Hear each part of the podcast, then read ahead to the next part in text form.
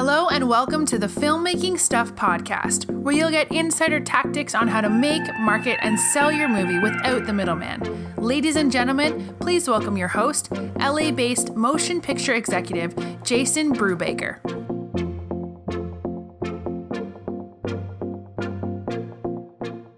Have you ever heard that saying that the more things change, the more they stay the same? In speaking with hundreds of filmmakers and, and on a daily basis i'm reaching out to filmmakers all the time you know i've been seeing a trend over the past few months that's a little bit troubling to me. And the trend is this. A lot of filmmakers think that it's 1999 all over again. A lot of filmmakers have kind of given up on this idea of self-distribution in favor of just making a product and hoping that somebody will come along and buy the product for the maximum amount of money see, one of the things that I really realize in looking at the marketplace is if you take a look at all the films that actually get the best distribution deals, you're going to see that the elements that are baked into them are pretty apparent. One, they have a well defined target audience, uh, they probably have some name actors. They fit into a very specific genre. It's not one of these films where it's like, oh, it's all genres. No, it's it's a very specific genre usually. Um, and maybe they have a ton of press and publicity behind them because that's, you know, obviously that's why you're hearing about it because somebody's doing something right. And any of those elements and then some starts to add value to the film that takes it above and beyond just being a backyard indie or a product that somebody's creating but but you may get into this this thought process because believe me I've been there where you say oh well all I got to do is make a film and get into this film festival and somebody's going to discover my work and obviously I'm going to get this really great subscription video on demand deal and it's going to pay me some money and my investors will be happy and everybody's going to be happy and it's kumbaya. So therefore all I really need to focus on is making the best product possible. I don't disagree with you but when I come and have these kind of conversations with you, I'm expecting you to use the resources you have to create the type of story that fits into those resources. For example, if you only have $10,000 to make a backyard indie, it's going to be very, very hard for you to create the next Star Wars but I bet you could do a lot of other creative stuff to make the best backyard indie you can with the limited resources you can. Okay, but with that in mind, now we got to take it to the next level. And, and what about that backyard indie that you're creating makes it marketable in an ever saturated marketplace? And so, to go back to what I'm saying here, the films that get the best distribution deal, they don't necessarily need a distributor to be successful because once they get out in the marketplace, if these elements are aligned and they tell a good story and they have some cast and they have some publicity and they have some social media cloud and buzz and, and conversation around it, well, of course distributors want that. Of course they want it because they're going to make money off of that because that's an easy sell.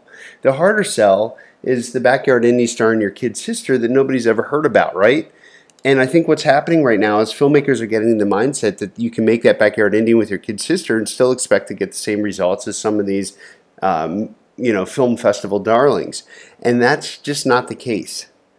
And so to just focus on making a product without giving any idea, any thought, any consideration to your goals, your financial goals for the product, and reverse engineering it and working backwards, that's that's just a little bit short-sighted. And let me just create an analogy for you. Let's let's pretend that instead of talking about motion picture distribution, we're talking about going into business and creating T-shirts. Okay, I'm just using that as, as an example. Can you imagine just creating a T-shirt and saying, "Okay, my T-shirt's done. Hopefully, people are going to come buy it."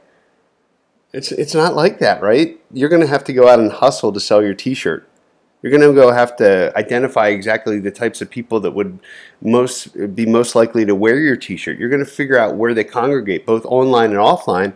And importantly you're going to set a sales goal for your t-shirt. You're going to say i want to sell i want to make $100000 and i know that if i sell my t-shirt i'm going to you know i sell my t-shirt for 10 bucks i'm going to pocket $5 because i'm deducting all the expenses et cetera et cetera.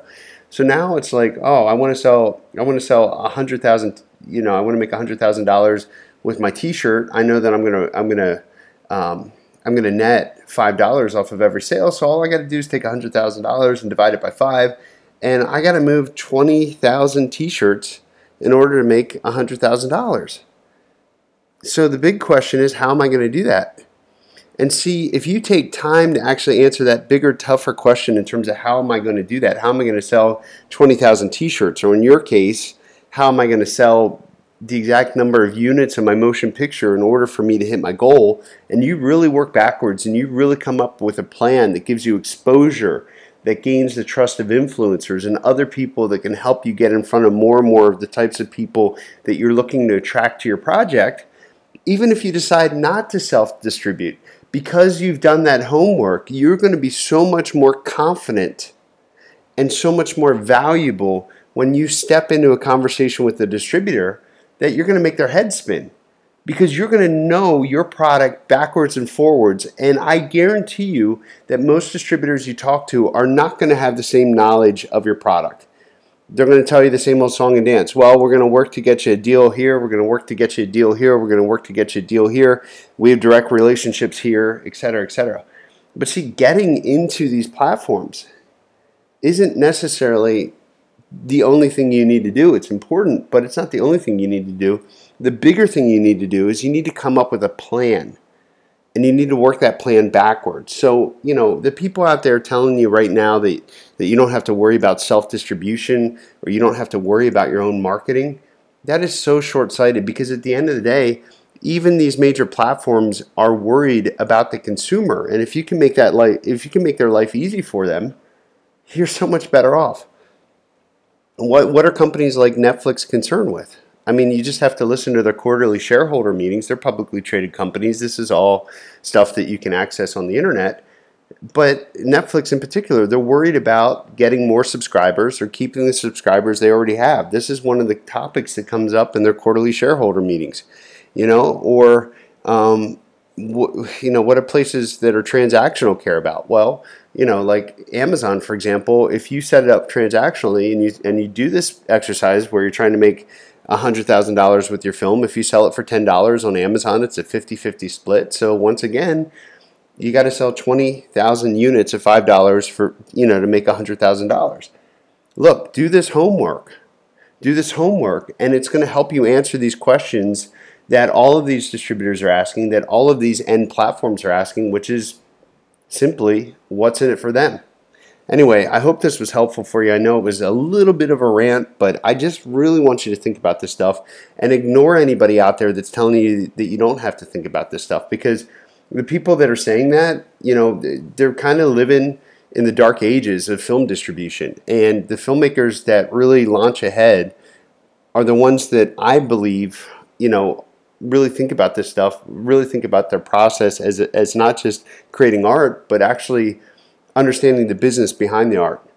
If you have any questions about this, please feel free to reach out to me. I'm Jason at Filmmaking Stuff.